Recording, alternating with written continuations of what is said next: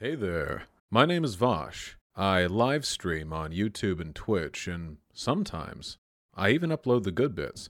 This is Previously Live.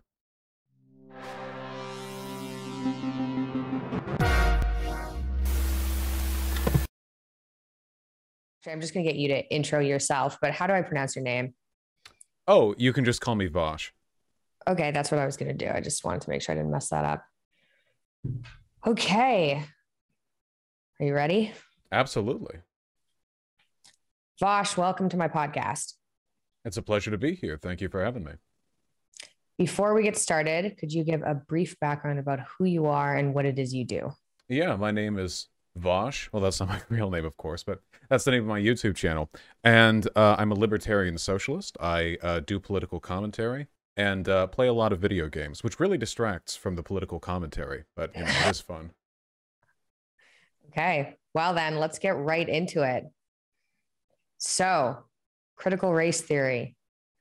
I'm going to start with what is it and what is it trying to solve?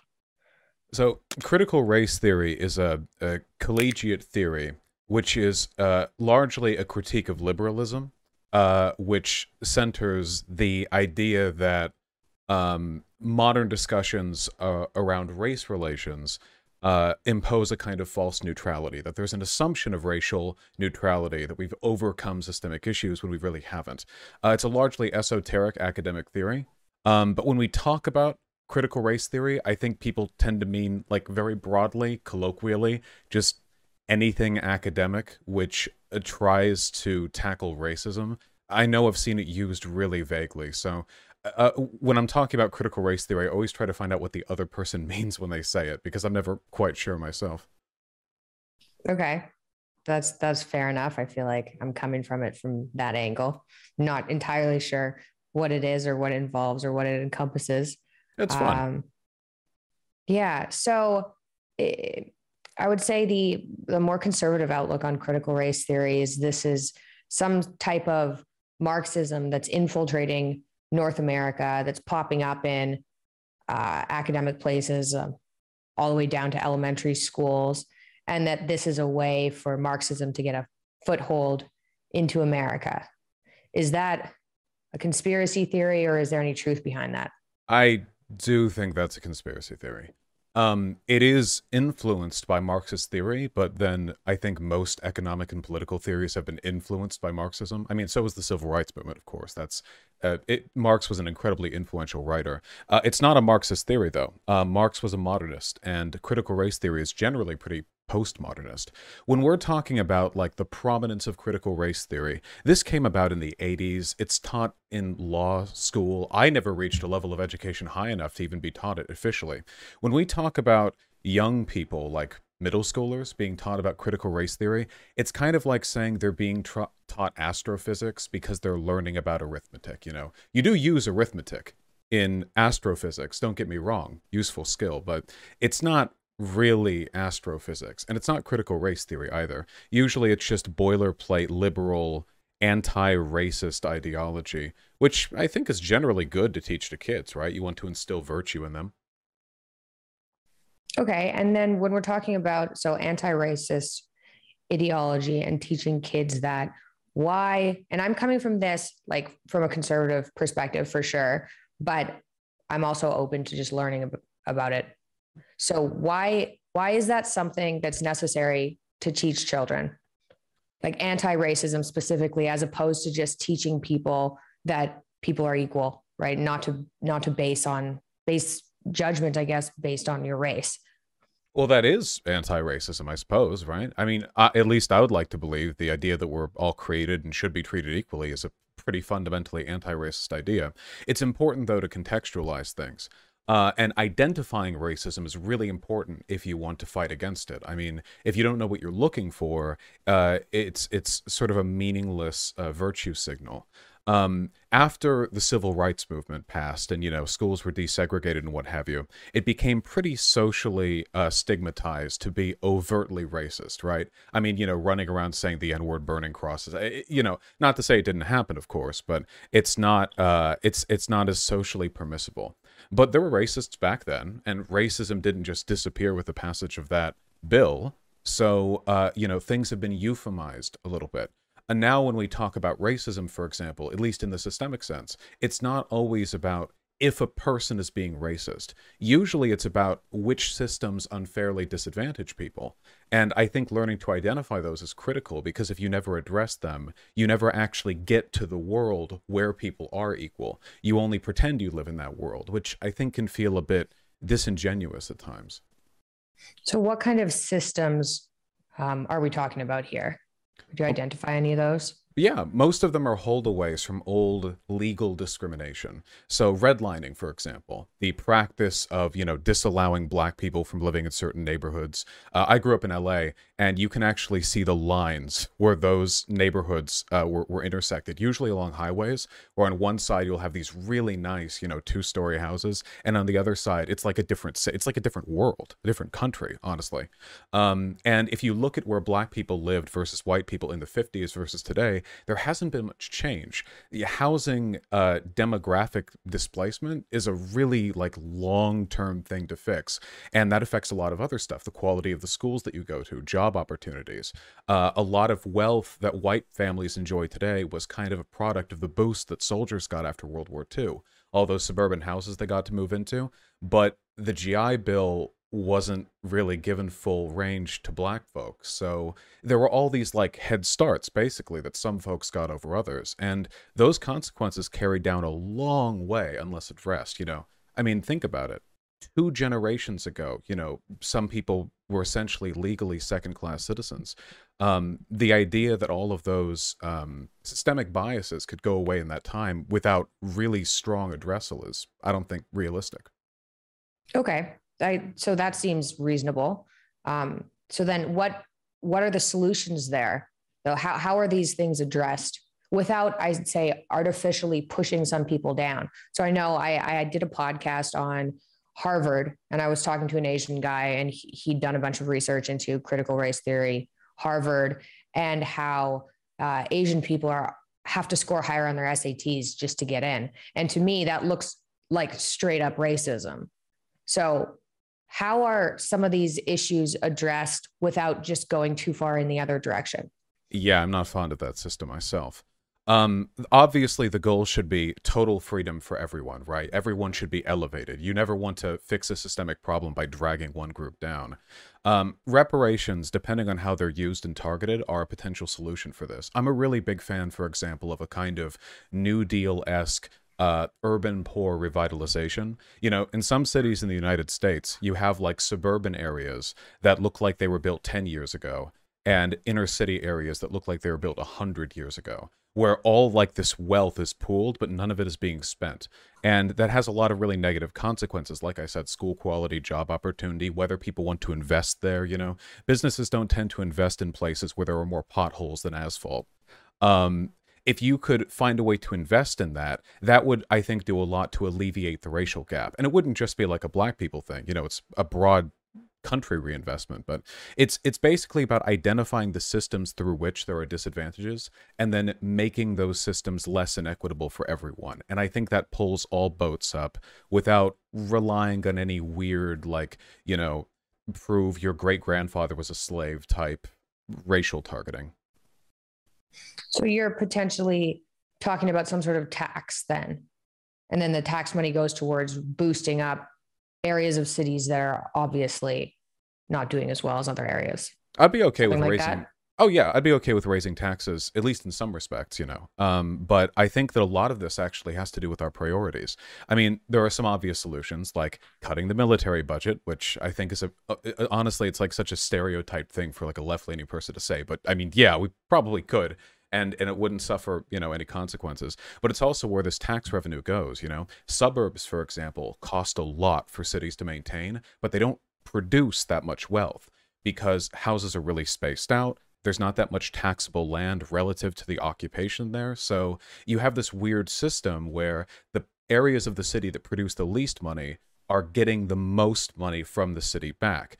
A reassessment of our priorities you know really looking back into the inner city um, I think just I honest honest to God, I think you could solve a lot of these problems without raising a tax bill on any American. Um, but we have to know about these problems first, and we have to care about them. So then is what you're saying, and correct me if I'm wrong, but is what you're saying that part of the benefit of critical race theory is it teaches people to identify these problems so they care about them so they can be fixed. Yeah, the uh, for for um, the legal system specifically, critical race theory. The the main thing they got mad about, right? There's this liberal notion that the law is impartial. You know that it's uh, this completely neutral, uh, codified like uh, arbiter of justice. Um, and if you look at how the data plays out with like court rulings, sentencing lengths, that kind of stuff, it's clearly not. The judicial system's made up of humans. Humans have biases. That's, I mean, that's just a fact of the world. And what a lot of these critical um, race theory, uh, you know, scholars were frustrated by was this insistence in their legal journals that they had achieved some kind of post-racial um, harmony when in reality what we'd done was paint over problems that were never meaningfully addressed. That attitude, the willingness to pry underneath the coat of paint to really look at what's gone wrong, I think that's a really admirable one in all walks of life. Okay. And then let me let me go to my list of questions. We can come back to that in a sec. So you you think that there's bad that some of these ideas that are in critical race theory came from Marxism, but like you, described arithmetic leading to astrophysics. They came from there potentially, but it doesn't mean that Marxism is slowly taking over the states. if if only. I, I'm I'm probably more sympathetic to Marxism than your average viewer, but no, Marxism was largely influential in a lot of anti-racist movements in the West because the idea of class struggle was synthesized well onto the racial struggle that say Martin Luther King experienced, you know? The idea of looking at the world not as it ought to be, the liberal notion, you know, freedom, uh, equality, idealism, but rather as it is, which at least certainly in Martin Luther King's time, I hope we can agree, was kind of a fight for political power between uh, not just white people and black people, of course, but there was certainly that element to it. That ability to recognize the conflict is essential in order to address it. I think his term for it was um, that liberals prefer a negative peace over a positive justice. You know, if things are quiet, but, you know, calm, many people prefer that over things getting loud for a bit, but then really fixing the problems thereafter. Do you think so? Part of the issues I think that I have with critical race theory, at least on a surface level, is what it looks like is that kids or people are being taught that Black people are oppressed as a whole, you know, and just putting people based on their skin color into these boxes and ignoring everything else. So when you talk about, you know, inner city areas or parts of cities that have issues, that should be addressed. But then you should be looking at maybe infrastructure and parts of cities that have issues, not the fact that, oh, in this city, the part of the city that has the issue is where Black people live. Because then I think that breeds problems, right? I mean, there are poor areas all over the states that need help. So why not have a bill that's based on restructuring parts of cities that have issues rather than focusing on race? In terms of a bill, I'm perfectly in favor of that. If you mixing up legislation with race is really messy in the best of circumstances for obvious reasons. So I'm uncomfortable with the government engaging in this kind of partitioning. They did it with Native Americans and, you know, the one drop rule and all that. It just, uh, yeah. Um, but in terms of analysis, you know, I think we should have a pretty no holds barred approach to how we look at these things. And if you take a look at a bunch of these systems in the United States where black people tend to be disadvantaged, it's not by accident, right? I mean, if you look back during the Jim Crow laws, for example, a lot of the laws there that disadvantaged black people weren't like black targeted. You had, for example, the poll taxes and literacy tests uh, and then you had the grandfather clause, essentially like, here's a really difficult reading test you have to pass, you know, formerly illiterate slave, in order to vote. Um, but you don't have to do the test if you can prove your grandfather could vote right before slavery was ended. So essentially, like without ever mentioning race, you have a system which is basically like, okay, white people get in, black people have fun with your test. You know, um, you don't have to mention race for it to be racialized. And in the case of redlining or you know criminal justice bias, you have systems which are on the whole problematic could do with some working but there is a trend and i think identifying that trend is important because it would be really unfortunate if just through happenstance we fix these problems but then in 20 years you know more of them crop up.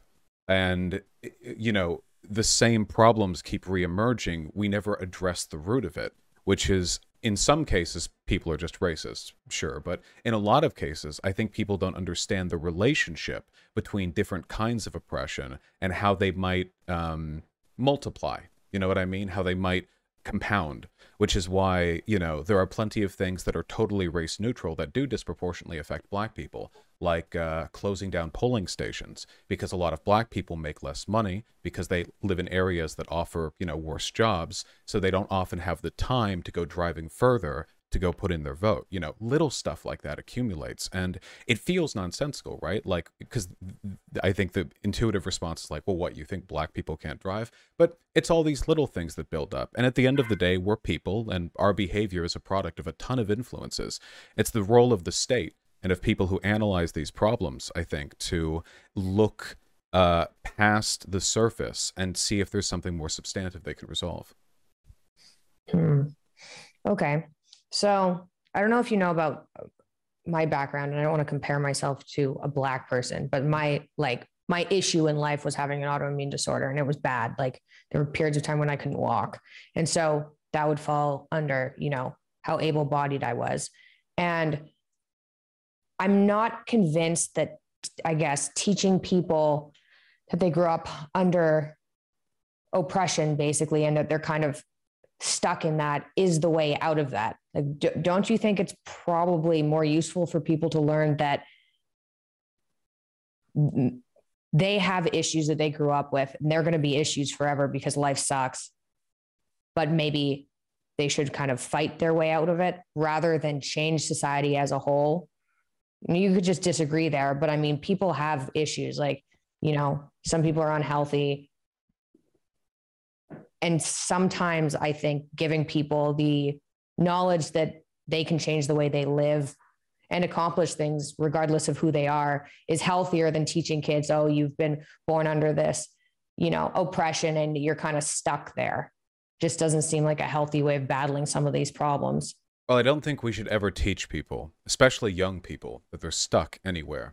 I think it's important, whether you're an advocate for critical race theory or not, to encourage people to be fiercely ambitious, determined, self-actualized, etc. Yeah. Mm-hmm. Um, but I don't think that's mutually exclusive to addressing the broader problems. I mean, throughout history, the most ambitious people were usually the ones who rose up to conquer the disadvantages they had to overcome. When we look at history's heroes, you know, sometimes they're people who are uniquely and singly ambitious. There's nothing wrong with that. But uh, whether we're talking about kings and conquerors, warlords or civil rights leaders, you know, scientists and heroes, often there is a simultaneous advocacy for individual achievement and for uh, you know a, a, usurping of whatever unfair social order they're they're trying to fight against. I mean that's I mean that's kind of like the the the big thing, right? When we talk about politics, at least when I do, I'm always thinking, how can we improve upon this? What problems are there that can be fixed? It's that attitude that led to the birth of this country, after all. Complacency would have kept us under, you know, Henry for, I don't know. However, we would be a colony right now, I suppose. Um, maybe we would have Definitely. fought them off after World War II. I mean, I, I don't know, but I'm glad we had the war for our, our, our independence, and I'm, you know, glad our founding fathers weren't complacent about that sort of thing.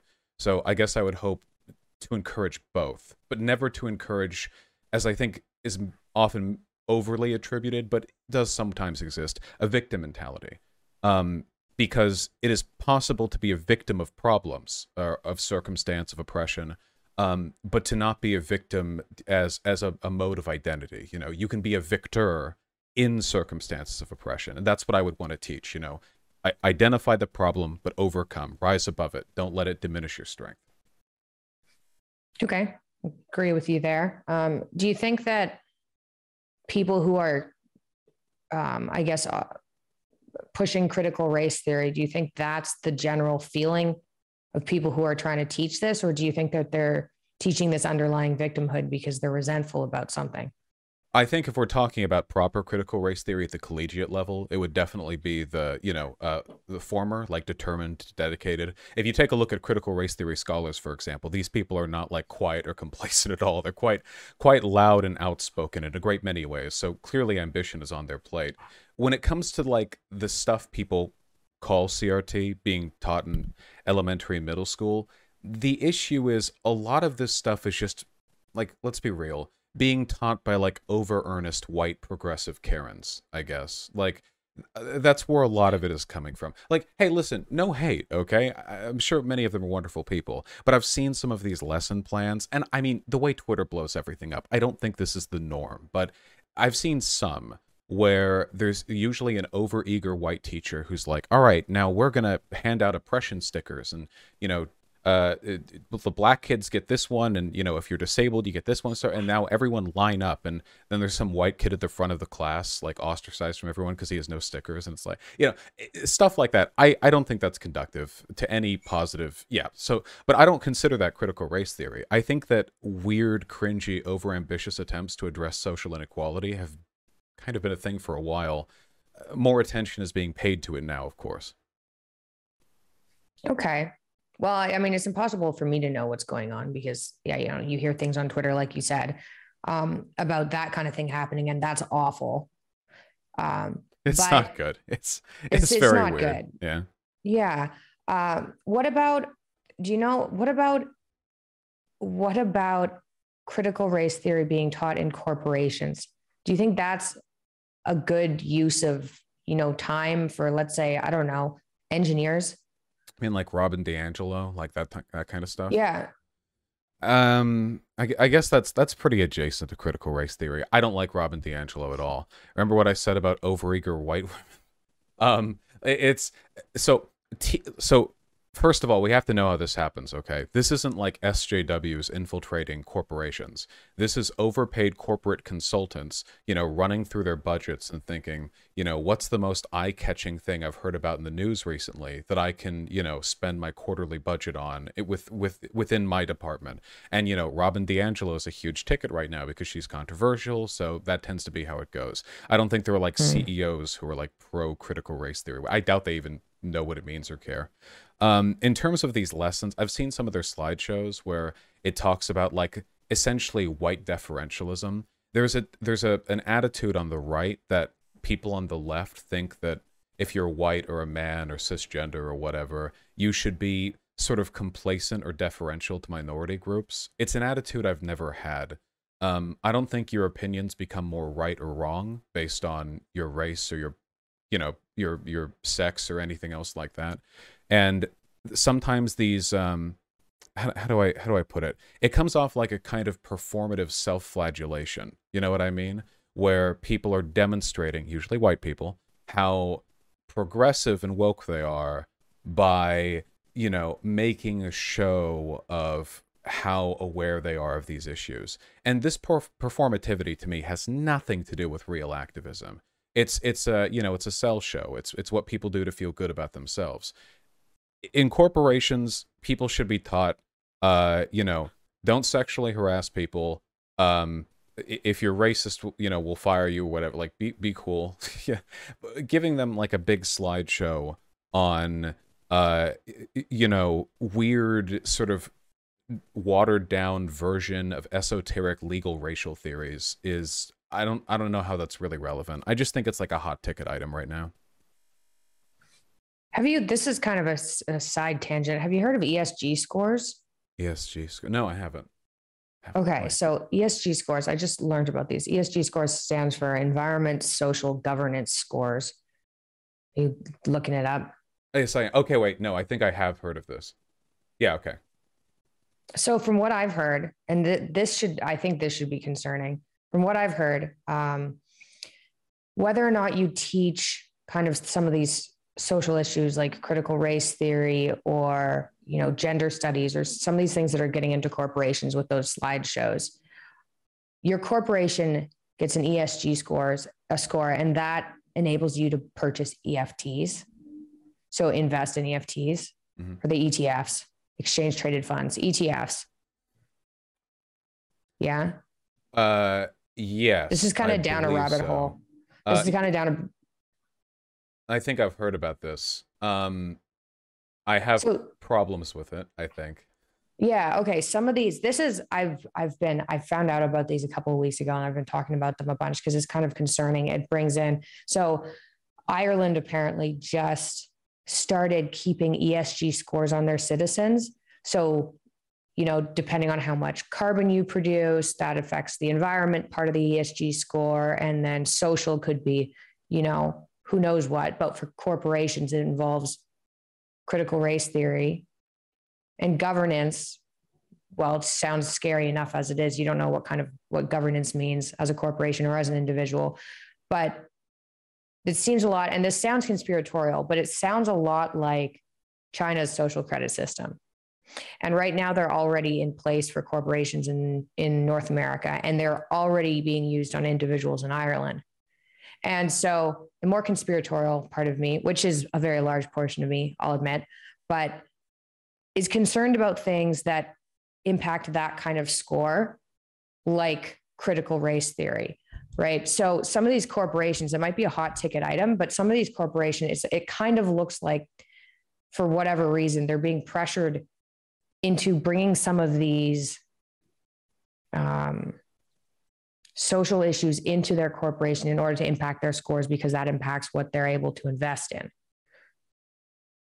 I don't even know if you have a comment on that. I just no, no, I, I, I have a few. I just, yeah, I didn't know the the good the good time to interject there. I can't speak to the Ireland thing with it being used on citizens. I don't think it's acceptable for the government to keep any kind of score on you. Uh, if you break a law, that's up to the judicial system. That's that. Yeah. I hate our credit score system, which is essentially yeah, yeah, well, yeah me too. Yeah, I mean that's not technically from the government you know, but it might as well be. It, it's, yeah, in terms of its functionality. Um, so I will never support something like that. In terms of like the um, the corporate stuff, the the details on this in my mind are a little bit hazy. I think if, if we were to talk about this as kind of a systemic issue, right? Um, long it has been the case that corporations will use these sort of arbitrary internal metrics to determine uh, who's favored uh, in in various elements of the market. You know, um, I think th- like for example, you know, uh, we've we've seen this whole like pony show going on with um like uh carbon or like uh the carbon trades. Yeah. You know, where yeah. Now I, I am very cynical about these. I think that for the most part, corporations do one thing and they make money. That is their sole, the only thing they care about. They don't care about uh, civil rights. They don't care about anything corporations can, and they have, if you look in other countries, they will work with Nazis, they will work with leftists, they will work with, well, leftists don't tend to like corporations for their own reasons, but if they can get along, they'll work with anyone. They just want to make their money. Um, I think that when, when we talk about stuff like this, we're talking about a very um, topical way of playing social favorability politics with corporations in a way similar to what you've seen in the past with like I remember GM for example like changed their logo to green as part of their new like green initiative and then they didn't do anything. They just changed yeah right. And I'm sure their stock went up when they did that too. It wouldn't surprise me. Um th- this is just another expression of that. And the way out of this I think um though the market will always play its own games I think it's important to understand from both sides of the political aisle that all plays at social justice from corporations are just a way of increasing um, share value. That's it. That's the sole and only purpose through which they do anything. That's the only reason their shareholders would approve anything. It's if it serves that goal. Public reputation is leveraged in favor of more money in the future, you know, infrastructural investment, you know, reinvestment into means of production, all of it if we can acknowledge that, we stop talking about this as wokeness taking over, or you know, um, it, you know, this this like new nefarious uh, Robin DiAngelo, um, you know, scheme, and instead refer to it. I think what it's always been really, which is just an eternal, ongoing PR game that they constantly play they invent metrics for themselves to banty them about and, you know, prioritize some over others. They love these games. It gives middle managers something to do. Um, I don't think, you know, real civil rights issues can be addressed by corporations. I think that At the end of the day, it has to come from us and our understanding of these problems. And I really don't think Robin DiAngelo is being brought to any of these conferences for any reason other than because the consultants who recommended her can then list it when they move over to the next corporation two months later and get a slightly higher pay. And if we can address it like that, which is cynical corporate banter, then I think we'd all be a lot better off for it because I get defen- I get accused of defending woke corporations and oh god, I hate corporations. It's just, you know, I just I just don't think it has anything to do really with politics outside of money making. Okay. That's I don't know how I feel about that. That's probably true. Corporations are focused on making money. Yeah, of course they are. And you know, if if this critical race theory, if that it's true that that impacts their ability uh, to invest, then it'd be all the more reason to push it. And then, then it'd be back to money in the first place. Uh, gets headlines too. I mean, it, it always gets attention, yeah. right? Like Nike's stock price skyrocketed when they did the Colin Kaepernick campaign, uh, mostly because, you know, of, of just all the attention they got for it. Conservatives hated it, you know. So if conservatives hate it, left people have to. I think they just did a promotional thing with Colin Kaepernick right after he kneeled during the Pledge of Allegiance. Oh, there are all those people burning their Nikes and stuff, and you know, and at the end of the day, you know, it's a stock market bar going up while some you know corporate leader, uh, you know, it, it, you know, with a reptilian camouflage is like looking at it and smiling. You know, I don't. It's it's it's I think very detached from the real issues at hand, outside of giving us all something to talk about, which I guess it does that. Yeah, as if we need more to talk about right now yeah. with everything going on. Uh, okay, do you think this critical race theory is wrapped up in um, other things that are, from what I see, kind of also infiltrating kids at a, like a low level, like gender studies being taught to like kindergartners? I don't think or those separate separate issues. Like right wingers would be like, it's just, the entire thing is just like woke, right? So critical race theory, gender studies, I don't well, know what I mean, else you would stick the world, there, but the world's more progressive now than it was 20 years ago. I don't think that's a bad thing. That's just an ongoing process. There were standards being taught back in the 1930s that people in the 1910s would have been taught. I mean, that just keeps happening. Um, with regards to the gender stuff, I, I mean, I don't have like a young kid, but it seems like at a lower level at least it's fairly innocuous you know like uh, a basic understanding like sex and gender aren't the same thing um, I, I mean, I think that's perfectly fine. It's defensible, certainly. It's a position backed up by psychiatric and biological experts in the field. So it seems like uh, it would be fair to introduce it, especially since it's so politically topical, you know? I feel like if nobody was talking about trans people at all, like it wasn't this big high level political thing with senators coming out and talking about it, I feel like it probably wouldn't be discussed as much. Same with a lot of this, you know, race stuff. But given that it's so indicative of the zeitgeist of the times, it seems fair, you know? Uh, as long as they're not teaching anything exclusionary, incorrect, or offensive, I suppose. You know, like, uh, I don't think this is happening, but, you know, like men are worse than women because they're more mean or whatever. You know, leave that stuff out and I'm fine with it. Okay, I'm going to read something from so the the book's called Critical Race Theory: The Key Writings That Formed the Movement. Um, and to tell you the truth, I don't know whether this is pro or anti critical race theory or if it's neutral, but I'm going to read this and let me know what you think. Gotcha. Critical race theory rejects the principle of equality of opportunity. Its adherents insist that equality of opportunity is a myth, not a reality in today's America, and that those who pursue it are misguided. The real goal is equality of results, measured by Black share of income, wealth, and social standing. Critical race theorists reject the idea that sought after goods should be distributed through systems that evaluate and reward merit. Mm-hmm. Is that accurate? Oh yeah, that's represent. that's definitely central to a lot of um, CRT writings. Though you're not going to find anything like that being taught in high schools. I'll tell you that much. Uh, maybe somewhere, but certainly not standard. Um, yeah, I think that's fair. Uh, keep in mind before I address that, um, a lot of critical race theory was written directly to be provocative because it was kind of like the edgiest Harvard students, you know, and and and and professors writing out against what is essentially the most monolithic and important legal institution on the planet, Harvard Law. I mean, that's at least it's up there, right? That's that's got to be really far up there. So a lot of their writings mm-hmm. are deliberately evocative. I think their frustration was that um, I'll say this, I get this all the time. Martin Luther King's I Have a Dream speech Uh, great speech. Everyone's heard it. Oftentimes, it is cited as a kind of counterexample to what critical Mhm. race theorists believe in. You know, I have a dream that we judge for the content of our character, not the color of our skin. And it's it's interesting to me that that would be the case because Martin Luther King in that speech was referring to the world he wanted to live in, not the world that would exist immediately after the Civil Rights Bill was passed. In fact, after the bill was passed, in a book I think entitled What Do We Do Now, Martin Luther King wrote stuff that would later be well, inspirational to future critical race theory scholars about, for example, the essential need for reparations to address long term harm so that it's not merely you're no longer being stabbed in the back, but you've actually patched up the wound. Um, the need for white people to understand more significantly the nature of racism so that we can work together to combat it. A lot of that stuff, I mean, I never see it cited, but it was quite evocative, I think. Um, when we talk about equality of opportunity, usually people do so with the implication that it exists today. But, like, and this isn't even a racial perspective, that's very not true. If you're born to a wealthy family, everything is going to be easier on average than if you're born to a poor family. That's not to say that individual choices and decision making don't matter you can fail as a wealthy person and succeed massively as a poor person. But when we're dealing with millions of people in the country, statistical averages do emerge. Race is one of those lines where it's really clear that we we just don't have it, you know?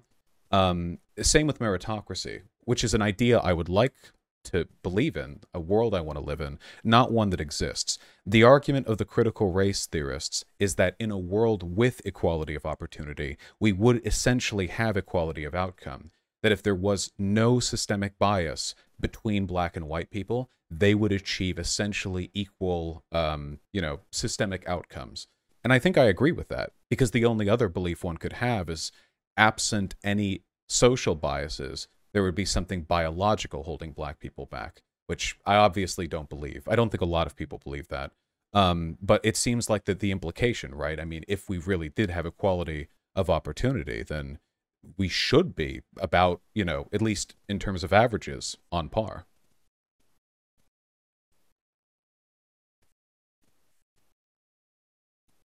Okay.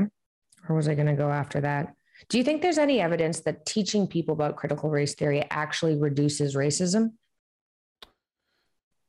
By critical race theory here, we mean sort of the colloquial what's taught in like high schools, middle schools, just the general like anti-racism thing or or the Harvard yeah, level. like what's being well, I mean, my view probably is that the Harvard level has just trickled down. And I mean, it, once it gets into high schools, like you said, it's not going to be the same thing that's taught in Harvard, but I still think it's probably trickled down. So whatever's being taught now, do you see that working?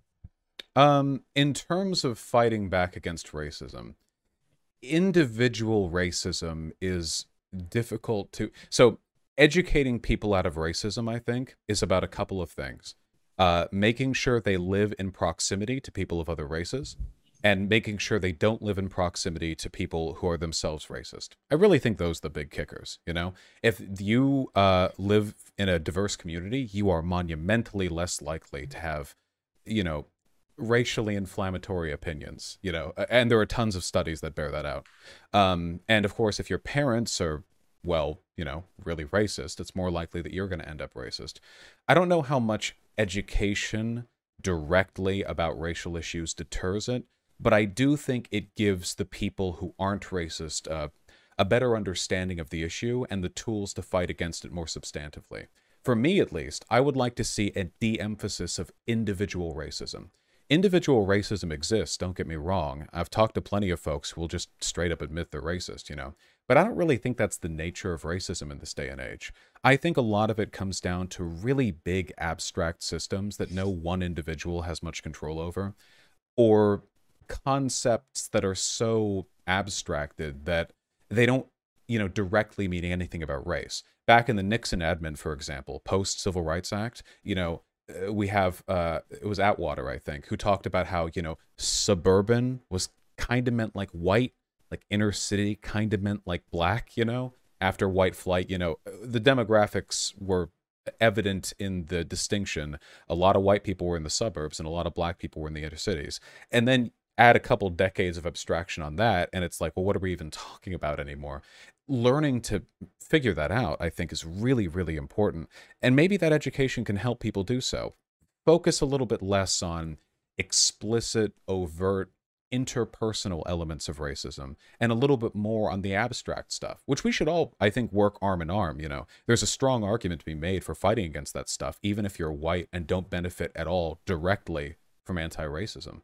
Um, from, you know, vitalization of our economy to uh, the reduction in crime, because income inequality is the biggest contributor to crime anywhere in the world uh, there are so many reasons, you know. I, I, think also abstractly, maybe spiritually, yeah, I think it's it's it's good to know that you know you're linking arm in arm with neighbor to make the country that you live in, the world that you live in, a better place, and this is just part of that.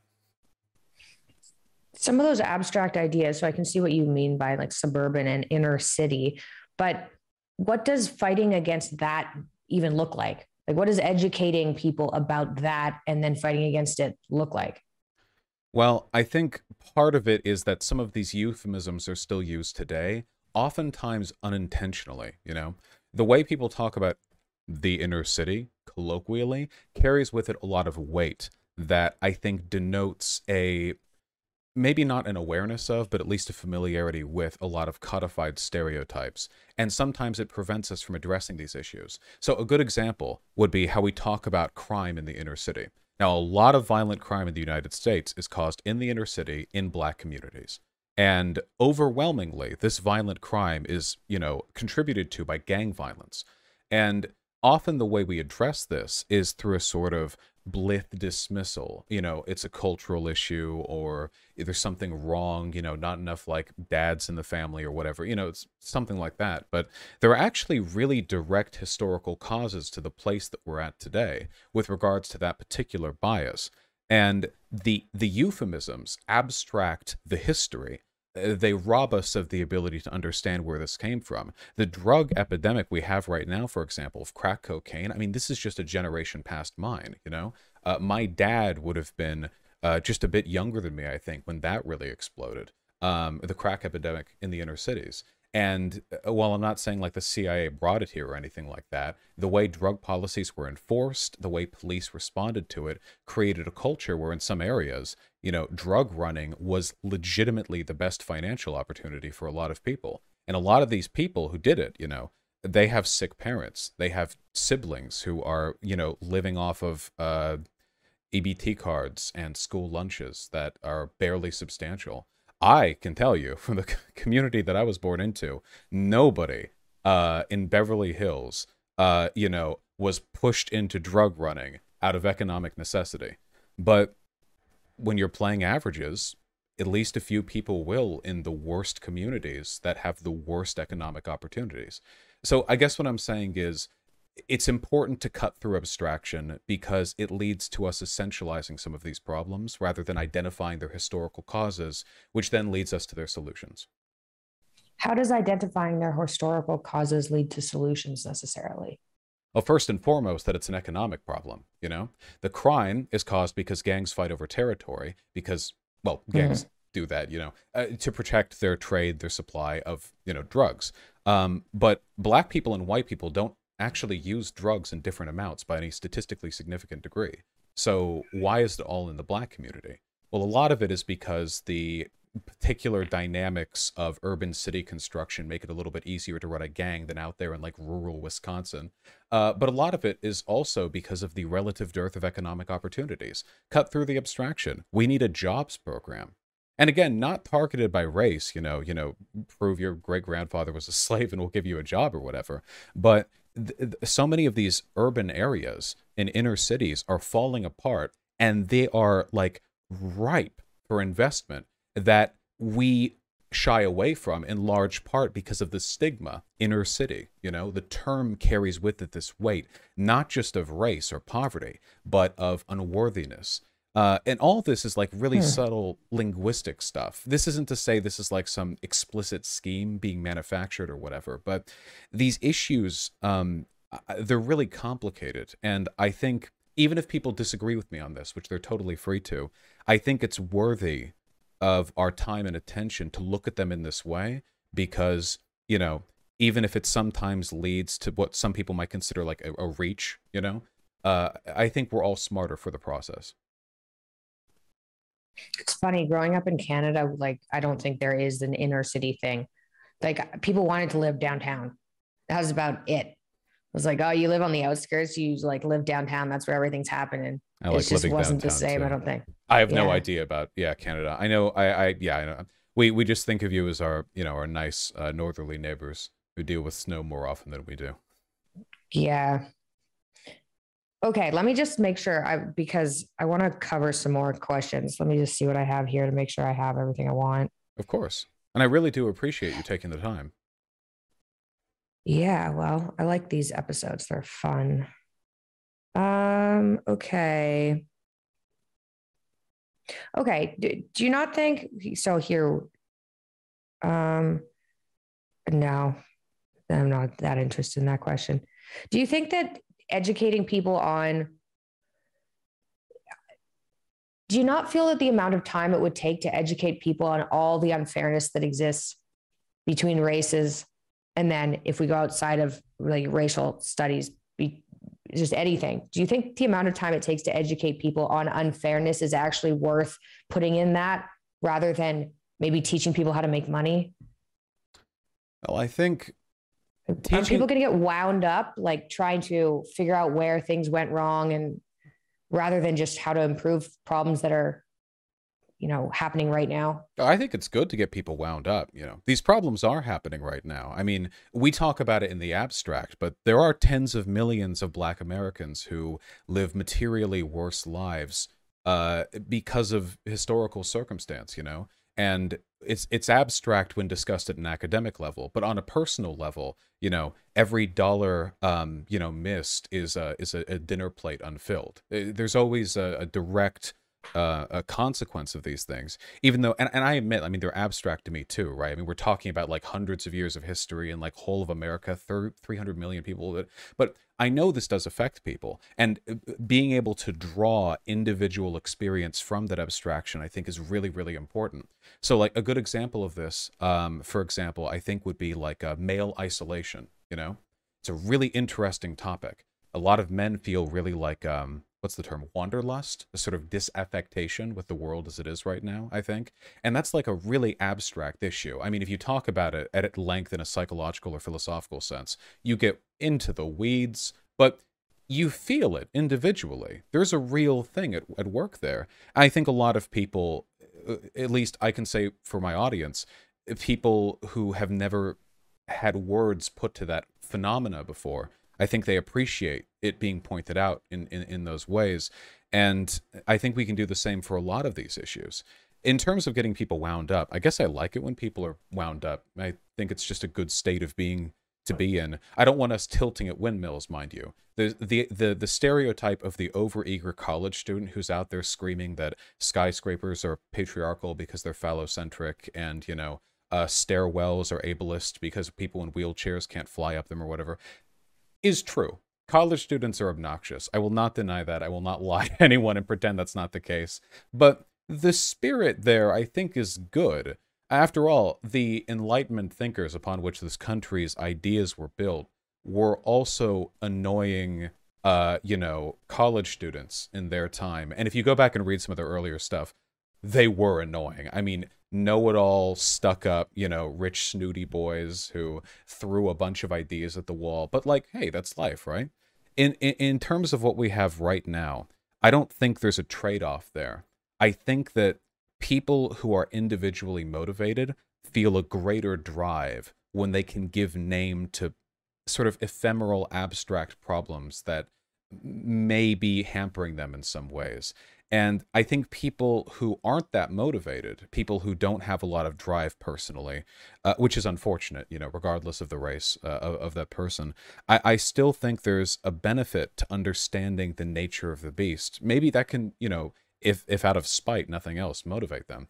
I know, for example, I'm an anti-capitalist, so you know this is more particular to me. But I know a lot of people are really unhappy with the uh, the working world right now, and if they sometimes it manifests as this listlessness, you know, like wake up at 6 a.m., go to the job, make barely enough money to pay my bills, go to sleep ad infinitum until you die.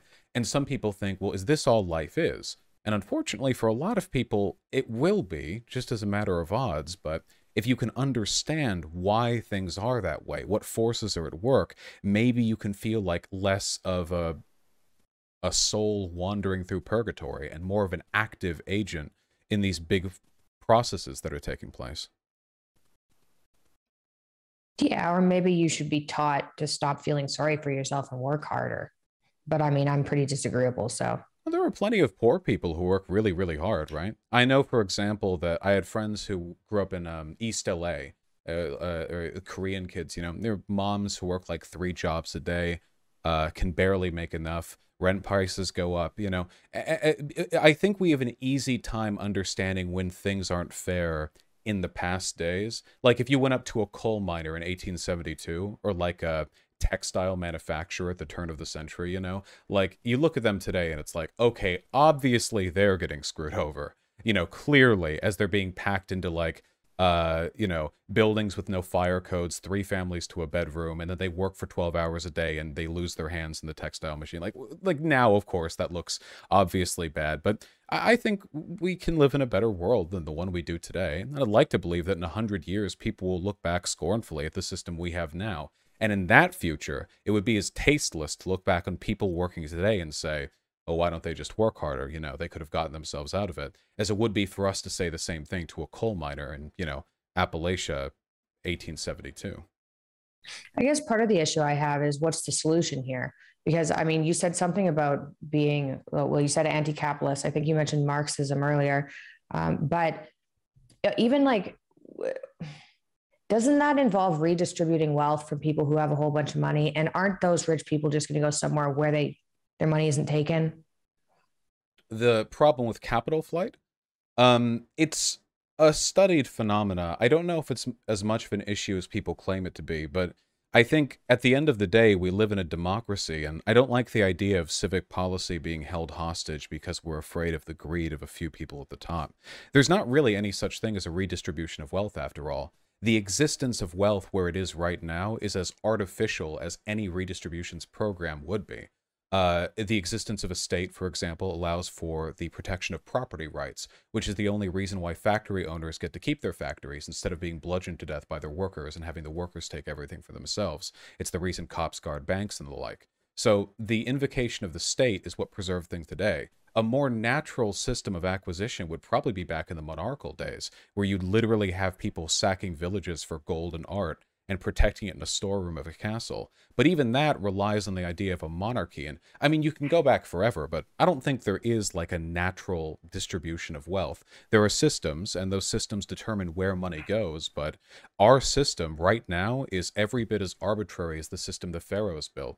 You can argue that ours is more equitable, which it is, uh, but that doesn't mean it's perfect. We can certainly do better. And I guess as a person who uh, speaking charitably here, is sympathetic to some of Marx's critiques.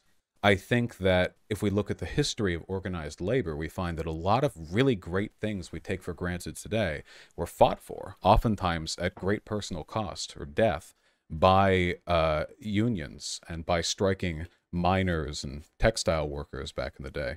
And while I don't want the Pinkertons gunning down any good working folk today, you know, I do think it's important to remember that as it is the right of a business person to stop, you know, paying their workers very much and go to minimum wage, it is our right to have a general strike.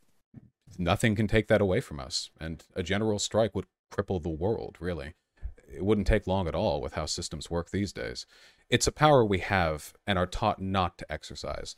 I'm saying we broadly. I'm not a member of the working class anymore, but you know, we the we the people, like writing the Constitution. You know, um, and whatever arose from that, a general strike, higher wages, whatever. I don't think that's really wealth redistribution. It's just another distribution of wealth, one of any infinite number.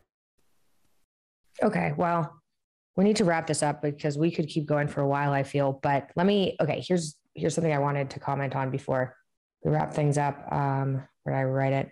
Okay, you mentioned this was maybe five or six minutes ago. You mentioned people. Um, I'm not going to be able to word this properly, but you mentioned people caring about topics. So if you educate people they you care about certain topics. You said something along those lines. That is butchering it. But my question was do you feel like the way people are taught in colleges now manipulates them into caring about certain topics? I mean, even say, you know, you're born, you don't know anything about the climate, and then everyone tells you there are problems with the climate, so then you care about the climate.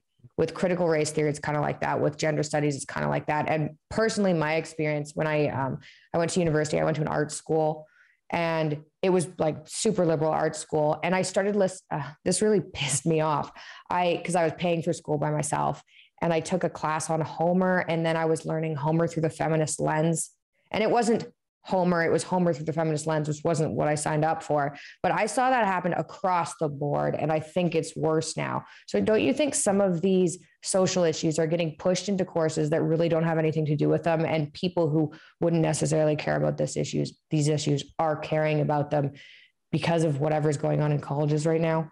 We care what we're taught to care about, which I think is equally applicable to critical race theory from the conservative perspective, right? It's been around since the 1980s nobody was talking about it until, you know, 2021, right? Because all of a sudden Fox News started talking about it and this and that. And now all of a sudden it's a big issue affecting America. We we care about what we're told to care about. I think I don't know if there's a difference between being told about something and being forced to care about something, right? I mean, if you're told about an endangered species, was that manipulative? I genuinely don't know. I mean, by nature of the way our brains work, I guess that would sort of compel me to care. But uh, the difference between presenting information neutrally and presenting it in a biased way is not something I can really discern as long as the information is being presented truthfully. I mean, I'm not talking like crazy, like, you know, propaganda, state lies or whatever, but if we're operating within the realm of analysis, which is fairly free form, certainly in critical race theory, I don't know where that line is.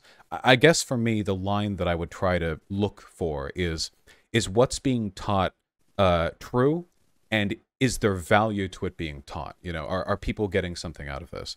And while I can't speak to a feminist uh, interpretation of Homer, having not uh, learned about the text myself, uh, um, tragically, uh, I, um, I I think with regards to a lot of the progressive stuff that conservatives, to be fair, are upset over, I think there is value to it. I think that there's conflict arisen where some need not be, and that's a product of language on both sides. I think that most conservatives, I mean, there are racists everywhere. I think most conservatives are not racist, certainly. Um, it, it, they don't like they don't like wake up every morning and think like I hate black people, whatever, you know. Um, I think that the way in which we approach these issues, however, has less to do with our intent and more to do with the outcome of our intent. Because, and I guarantee this is true, there are probably people holding up signs which said uh, race mixing equals communism back during the civil rights protests, you know, um, who probably also didn't think they were racist, right? I mean, I guess it doesn't matter to me what people really think. It's more about what they do and what they affect. And as long as we're operating in that realm, I think we can depersonalize a lot, which is good because the last thing I want is for anti racism to turn into this game of people pointing fingers and screaming, this person's racist, that person's racist. But rather, for us to sit down at the table and think, or I guess say, we should all be invested in the improvement of our country. Infrastructural improvements, this should be like a non-issue, you know. When it happens, it's good. It's simple as that. We should we should look at the data, look at what we have, and we should at least be open to analysis, you know. There are um points of critical race theory I explicitly disagree with. Um, and there are plenty of leftists who fight within themselves all the time. Critical race theorists are fighting against each other all the time. There are, you know, storied, like some of them have real personal grudges against each other. It's really funny.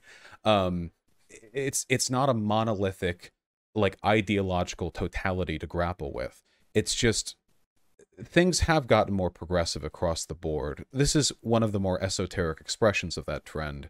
And if we all can at least engage with the critique, I think we can all come out learning something from it. I know, for example, I learned quite a bit from conservative critiques of uh, anti-individualism. You know, uh, the whole victimhood culture thing. Yeah, I because conservatives make that critique. I know a lot of my political beliefs, the necessity of individual action, will, discipline, uh, have been influenced by that. Even though I disagree with a lot of the conclusions those thinkers came from. I think there's a guy called Jocko Willink who who's who's known in the yeah i'm sure i would disagree with him politically on almost everything but there are some things that he says that it, you know analysis wise i think are, are are actually quite valuable and i just i think that's the attitude we should approach things with and if nothing else it would lead to less inane social media bickering so that that's probably better for everyone's mental health Mm-hmm. Okay. Well, with that, I'm going to call close to this episode. Thank you very much for coming on. If people want to follow you, where should they go? I'm just uh, Vaush on YouTube. That's V A U S H. As much fun as people have um, mistyping it. Uh, I really do appreciate you having me on. No problem. That was good. That was interesting. Thanks again for coming on. My pleasure.